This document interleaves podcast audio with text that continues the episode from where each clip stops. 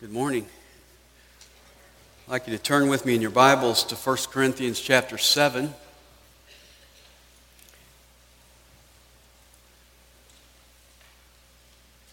I received a lot of reaction to last week's message. Some of it was good.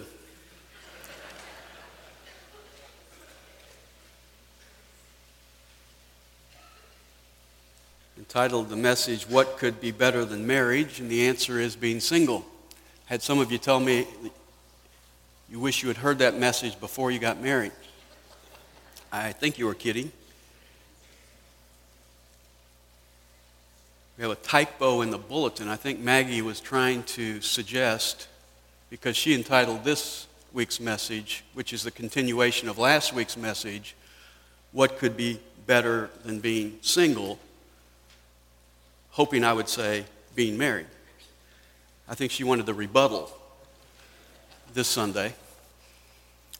So let me say that this is not my opinion. This is coming from the Word of God in chapter 7 of 1 Corinthians by the Apostle Paul. And Paul is not advocating non marriage for everyone, he's simply giving us the advantages of being single. The relationship that God has designed for most people is marriage. Genesis 2:18 says it's not good for the man to be alone. I will make him a helper suitable for him. Proverbs 18:22 says he who finds a wife finds a good thing and obtains favor from the Lord. In 1 Timothy 4 3, one of the things that false teachers will advocate in the last days is forbidding marriage. And Hebrews 13 4 says marriage is honorable in all. Marriage is good and honorable, and it's God's design for most people. But we're told in this passage that there is a special gift of being single. In fact, look at verse 7 again 1 Corinthians 7 7. Yet I wish that all men were even as I myself am, that is, unmarried. However, each man has his own gift from God, one in this manner and another in that. Now, what's interesting is that everybody's got a gift. You've either got a gift of being married, or you've got a gift of celibacy to remain single.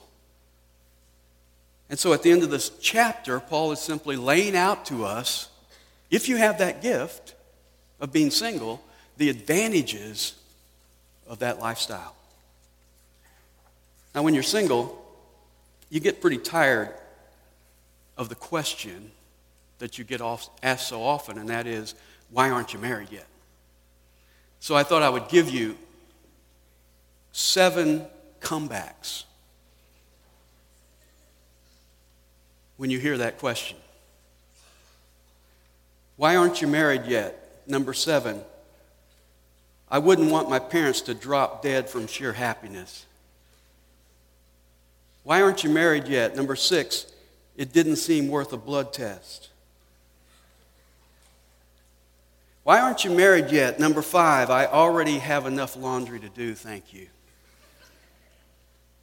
Why aren't you married yet? I was hoping to do something meaningful with my life. I didn't write these. Why aren't you married yet? Number three, because I just love hearing this question. Why aren't you married yet? Number two, just lucky, I guess. And why aren't you married yet? Number one, it gives my mother something to live for. Reminds me of the Sunday school teacher who asked the fourth grade class, What does God say about marriage? And one boy raised his hand very quickly and said, Father, forgive them, for they know not what they do.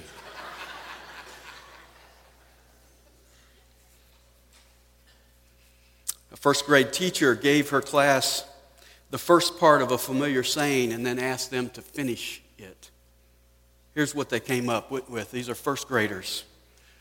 Better to be safe than punch a fifth grader. It's always darkest before daylight saving time. Don't bite the hand that looks dirty. A penny saved is not much. Laugh and the whole world laughs with you. Cry and you have to blow your nose. Children should be seen and not spanked and grounded. And a miss is as good as a misses. And that's Paul's point in this passage. A miss is as good as a misses. So if you have the gift of remaining single, Paul is laying out the advantages for that at the end of this chapter. You say, Well, I don't have that gift, and I can't handle being single. Then Paul tells you to marry. Chapter 7, verse 9, he says, But if they do not have self control, let them marry, for it's better to marry than to burn with passion. And even if you, have, you think you may have the gift of singleness, it's also okay to go ahead and marry even if you have that gift, according to chapter 7 and verse 28. You see, Paul is not giving commands in this section, he is giving guidelines. And as I said last week, this is the only gift that's optional. If you have it, you can remain single. If you have it, he also says it's not a sin if you go ahead and marry. But there's some definite advantages to remaining single, and Paul presents those for us, and I want to go through them. The advantages in verses 26 to 34 are threefold. Number one, you have fewer problems. Look at verse 26. I think then that this is good in view of the present distress, that it's good for a man to remain as he is. When there is persecution from the world, it's an advantage to be single. In a time of distress, a married person suffers more because of the concern for his or her spouse. You see, Paul was able to serve the Lord preaching the gospel through intense persecution. In 2 Corinthians chapter 11, he describes some of that. He says he was beaten, stoned, shipwrecked, traveled all over the known world in danger from robbers, hardship, sleepless nights, hunger, thirst, lack of adequate clothing. If Paul had been married, it would have multiplied that persecution. J.B. Lightfoot put it this way He said, A man who is a hero in himself becomes a coward when he thinks of his widowed wife and orphaned children. So Paul says it's an advantage to be single in a time of distress. But then he adds in verse 28 that if you want to marry, it's okay. You have not sinned. I simply want to spare you the trouble. There is no such thing as a marriage without trouble, conflicts, problems. The last couple that I'm familiar with that lived happily ever after was Snow White and Prince Charming. Marriage does not erase our humanity. There will be times of tension, tears, struggle, disagreement, impatience within the marriage. And then on top of that, there's the outside conflict with the world around you. And so Paul says if you stay single, you will have fewer problems. Then, second advantage, you'll have fewer preoccupations in verses 29 to 31. And there he tells us that life is short and this world is passing away. And marriage is part of this temporal world. So marriage will pass away. The only bride in heaven will be the church, the bride of Christ. And so marriage should be viewed as a temporal commodity, just like emotions, possessions, and pleasures. If you are married, your responsibility is to have proper priorities in this life, to have eternal priorities. But that's difficult sometimes because of the preoccupations of your wife and your family. If you're single, Paul's point is that it's easier to maintain those priorities in life because you have fewer of those preoccupations. And then, third advantage of being single is you have fewer pressures in verses 32 to 34. Notice verse 32 But I want you to be free from concern. What can we say about a single person? They are free from concern. What can we say about a married person? They are not free from concern. So if you are single, you are care free. And then notice what he says in the rest of verse 32. One who is unmarried is concerned about the things of the Lord, how he may please the Lord. But one who is married is concerned about the things of the world, how he may please his wife. Now, he's not saying that remaining single will automatically make you care more about the things of the Lord. But he is saying that it gives you that opportunity. You see, a married person is concerned with trying to please his wife. And that's not a new problem because Paul talks about it here. That's why they're always going around saying, Whatever you say, honey. Or when you ask them something, they say, I've got to go home and ask my wife. Nothing wrong with that. That's good. If you're married, you better be concerned about your wife. But the single man doesn't have that concern. You see, he can take all of his concern and direct it to the things of the Lord. His only question is, what can I do to please the Lord? Not what can I do to please my wife. And then look at verse 34. It says, and his interests are divided. And this is the real issue here. He's not saying that single people are more able to please, or I'm sorry, single people are able to please the Lord and married people aren't. He's simply saying that married people have that uh, added responsibility of a wife. Their interests are divided. And let me say this if you are married to an unbeliever, it magnifies this idea of divided interests. So the single man is able to have single minded devotion. The married person is divided. John R.W. Stott, great English preacher, was a single man accomplished great things for God. C.S. Lewis was single until he was in his 60s. Robert Murray M'Cheyne impacted the British Isles for Christ as a single man throughout his life.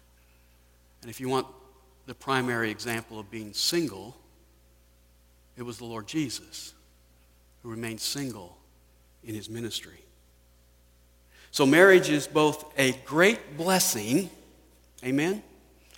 And a great burden. It's a burden of care, concern, time, money, prayers, thoughts, tears, love, energy. Because to be truly married means you're giving yourself completely to your spouse. When you're single, you have the opportunity to be totally devoted to God because you do not have those added concerns, those added pressures. Now, he addresses the men in the first part of these verses, and then in verse 34, he turns around and he addresses the women. He says, The woman who is unmarried and the virgin is concerned about the things of the Lord, that she may be holy both in body and spirit. But one who is married is concerned about the things of the world, how she may please her husband. That word holy means to be separated. I don't think he's saying here that single people are more holy than married people. I know lots of single people that aren't holy. That's not what he's saying here. He's saying they are in a position to be more separated, not only spiritually, but also physically from the cares of this world. Single women are more able to be set apart to the Lord because they do not have that, that sense of, of uh, divided interests before the Lord. And then notice, um, having said these three advantages to being single, and again, they are fewer problems, fewer preoccupations, fewer pressures, he now addresses three misconceptions about being single. And I want you to pay attention to this because single people suffer from the misconceptions oftentimes that married people have about them. And I've listed these for you. First is the personal misconception. And what is the personal misconception about singles? It is that they are incomplete, that they are unfulfilled, that they haven't found their real purpose in life yet. And so Paul is going to address that in verse 35. And notice what he says. He says, This I say for your own benefit. Underline that word benefit. Most people look at singles and say, poor thing, they're missing out. Paul says that being single can reap eternal benefit if I direct my resources of unused concern that I would be giving to my spouse if I invest those resources in pleasing the Lord. You see, if I take all my extra time and money and concern and thoughts and love and energy that I would be giving in marriage and I give it to the Lord, then he says it's a great benefit. And then look at the rest of verse 35. This I say for your own benefit, not to put a restraint upon you. Now, that word restraint literally means I'm not trying to put a noose around your neck. Now, it's interesting to me. In verse 32, he tells us that single people are free. Back in verse 27, he tells us that married people are what? Bound. You may not like that word, but that's the biblical word. And so he says, single people are free, married people are bound. And now, speaking to the single people, I'm not trying to put a noose around your neck. I'm not trying to bind you up as a single person to tell you you cannot marry because if you feel like you should marry, I don't want you to feel that kind of binding around you. And so he says, I'm not doing this to put a noose around your neck, but to promote what is appropriate. Now, I want you to notice this word appropriate because literally it's the word seemly. It's the Greek word euschema. You means well. When we have a eulogy, we logic, our, our, our logos, we speak well of a person. This is euschema, it means, and schema means formed. So this word means well formed, or attractive, or honorable. You see, single people aren't incomplete people running around trying to find their better half or they shouldn't be. If I'm concerned about making my singleness, no matter how long it may be, if I am concerned about making my singleness a time of pleasing the Lord, a time of total devotion to the Lord, Paul says, I am attractive, I am honorable, I am well formed. It is an honorable situation to be in. And then he ends verse 35 by saying, and to secure undistracted devotion to the Lord. Did you know that if you're married, it's impossible for you to have undistracted devotion to the Lord? You know why? Because you married a distraction. Your spouse distracts you from being devoted to the Lord. Interesting, this, this word distraction is the same word used in Luke chapter 10 and verse 38. When Jesus came to the town of Bethany and he came to eat with Mary and Martha. And when he came into the house, it tells us that Mary flopped down at his feet. Of Martha, it says this Martha was distracted with all her preparations. Hmm. In fact, she was so distracted. Now, she was doing good things, but she was so distracted with all her preparations that she started getting upset with Mary, and so she told Jesus, Make her come and help me in the kitchen. And Jesus said this Martha, you are worried and bothered about so many things, but only one thing is necessary, for Mary has chosen the good part, which shall never be taken away from her. The things of this world, even the necessary things, like cooking and ironing and doing clothes and all those things, necessary things, good things, valuable things. The things of this world can distract us from our devotion to the Lord. And Paul is saying there's more distraction in marriage than outside of marriage. In fact, let me say this and listen carefully. Marriage makes Marthas out of Marys. So the first misconception is personally. That misconception that if you're single, you're incomplete. If you're single, you're just half the man you could be. What does Paul say?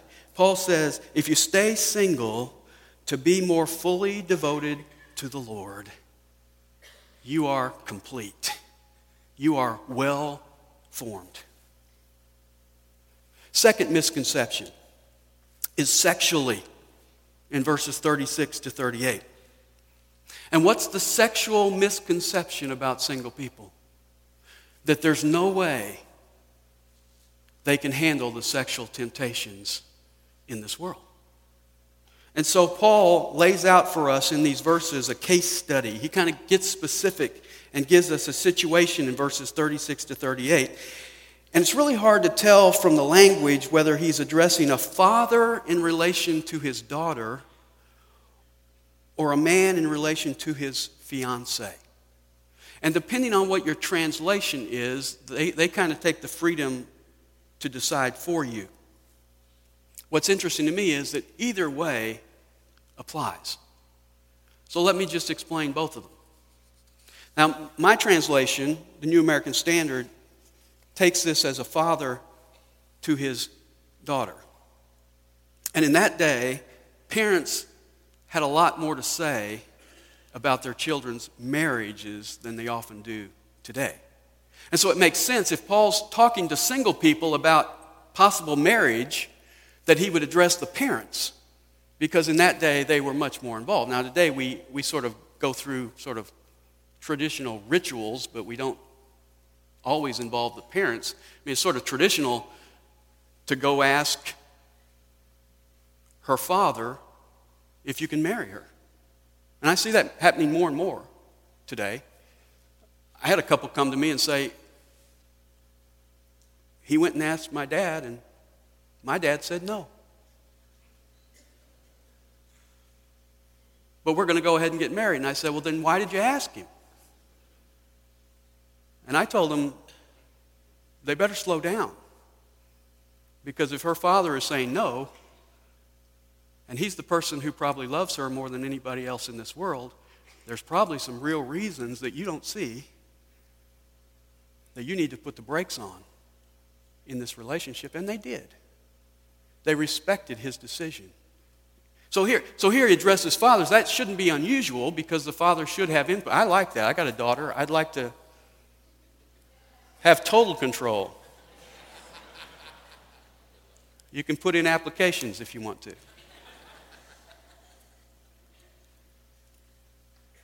Now, most parents' attitude toward their daughter when she's growing up is, we got to get her married.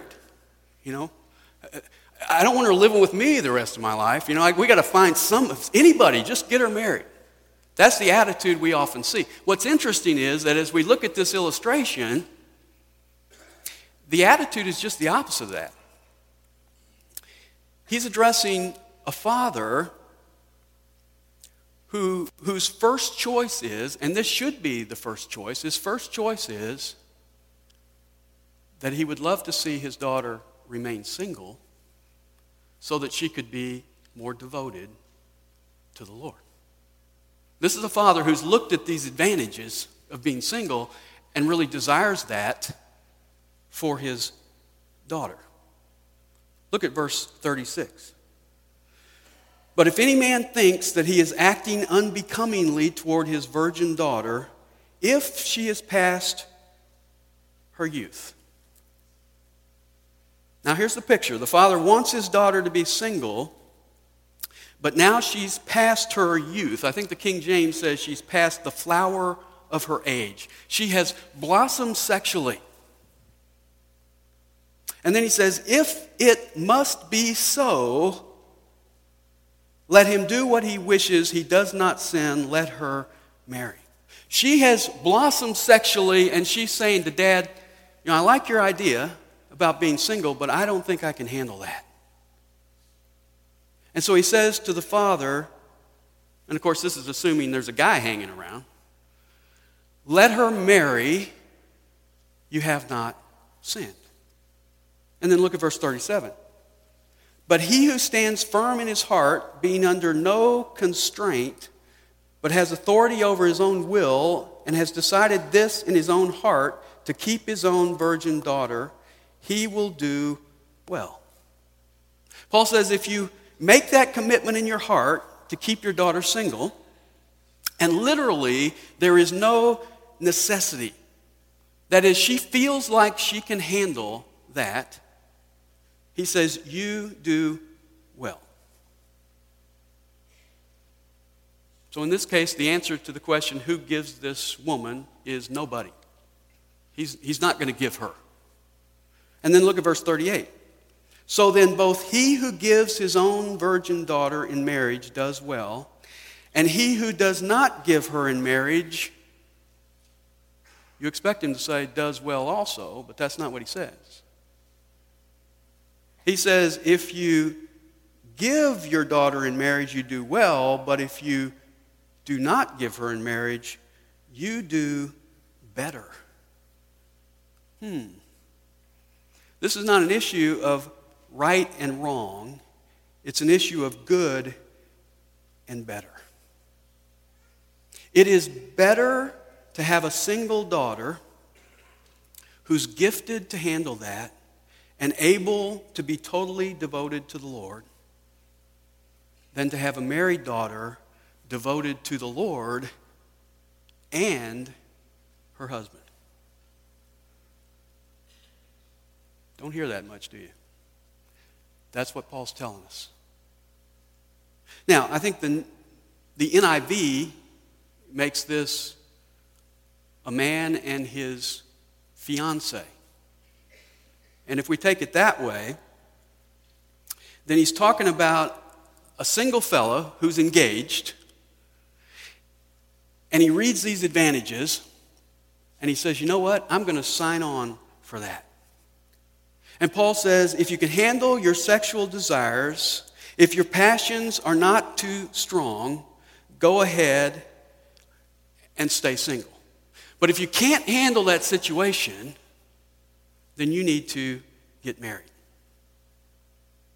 And the neat thing is, he says, if you can handle those passions, if you're not burning with passion, as he said earlier in this chapter, and you're able to handle that single lifestyle, it is a better lifestyle than being married. Third misconception. I'm really going to get in trouble after this message. Socially. What's the social misconception about single people? It's this you'll never be happy unless you're married like me. Single people are just unhappy people. We just need to get them all married and then they'll be happy. Look at verse 39. He says, A wife is bound as long as her husband lives. That's a good, good statement here. Except for a couple of exceptions that he talked about earlier in this chapter. You're bound till death do you part. When you are married, you are married. And I think we can sort of almost write another advantage of being single into this statement because I think he's implying that you would be better off to stay single if you have that gift because once you're married, you're married. Once you are stuck, you're stuck. Now, I'm not saying that when you get married, you're stuck. Let me, let me back off of that. Well, some people are stuck. I mean, I, I've known people that would serve the Lord if their wife would ever let them. They're in a relationship and it's for life.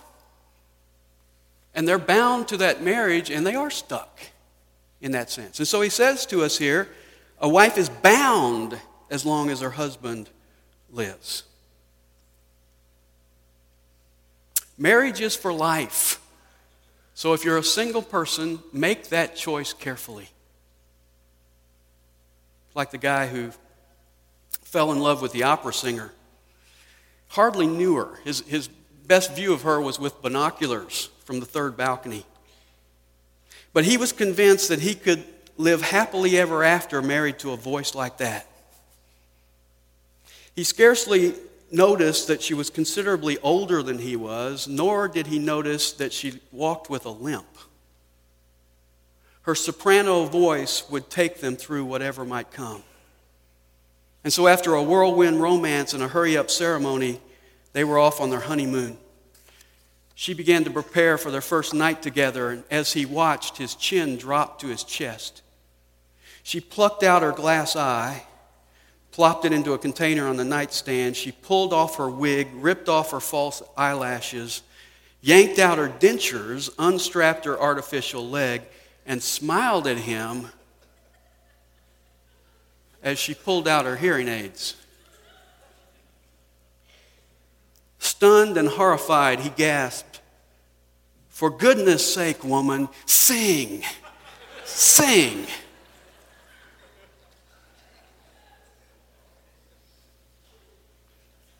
Marriage is permanent. When you're in it, you're in it. Notice verse 36 again. But if any man thinks, I'm sorry, verse 39, a wife is bound as long as her husband lives, but if her husband is dead, she is free to be married to whom she wishes, only in the Lord. The death of your spouse ends that marriage, and he says you are free to remarry. And what is the only condition? In the Lord. You have to marry a fellow believer. Now, look at verse 40. But in my opinion, she is happier if she remains as she is. Did you get that? Most people think marriage is the means to happiness. Paul says she's happier if she stays single. I don't know if you've been paying attention to this chapter, but it tells us that being single, according to verse 1, is good. Being single, according to verse 28, spares you from trouble. Being single, according to verse 35, is for your benefit. And being single, according to verse 40, makes you happy. That's pretty good incentive to remain single if you're single. And then notice what he says at the end of verse 40. He says, And I think that I also have the Spirit of God. Now, Paul's not saying here, I, I don't know whether this is inspired or not. I think what he's doing here is he's being sarcastic because there were those in Corinth who were walking around saying, We think we have the Spirit of God. I think I know what God's will is for you, and I'm going to tell you. Now, some of you who play Cupid, you need to look at this verse because you may be going around saying, I know what God's will for you is, and it's my nephew.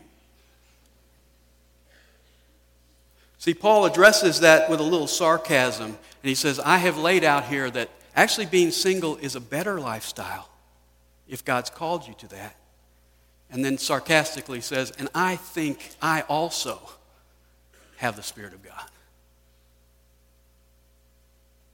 So, marriage is God's design for most people.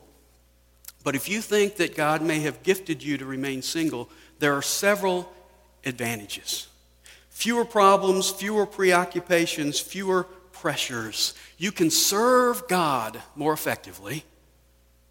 And then I think he adds this last part to say, don't be dissuaded by the misconceptions. Personally, you are complete. Sexually, if you can stand firm in your heart, it's better. And socially, you can actually be happier as a single person. Great passage to take those who are single and, and raise that position to the honorable position that God gives it in Scripture. Before we close in prayer, I'm going to ask Lauren Williams to come up. Lauren is coming to join our fellowship this morning. And so as she makes her way up, I want you all to watch her.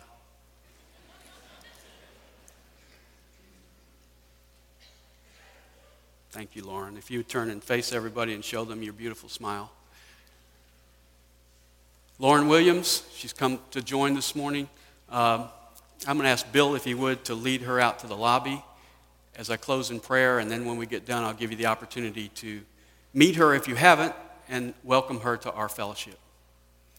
Let's pray as they're going out. Father, thank you for your word today. We thank you that your word is so practical. It really talks to where many people find themselves. It talks to these kind of issues of whether I should stay single or where, whether I should marry. I just thank you for this chapter that deals with everybody, no matter where they are single, divorced, widowed, married. It gives us instructions on how to deal with those situations in our lives. And I thank you that you have not left us to ourselves, but you have guided us in those things. And Father, I pray that wherever each individual today finds themselves, that they would find encouragement from your word to be obedient to you and to experience the joy that you have for each of us. In Jesus' name.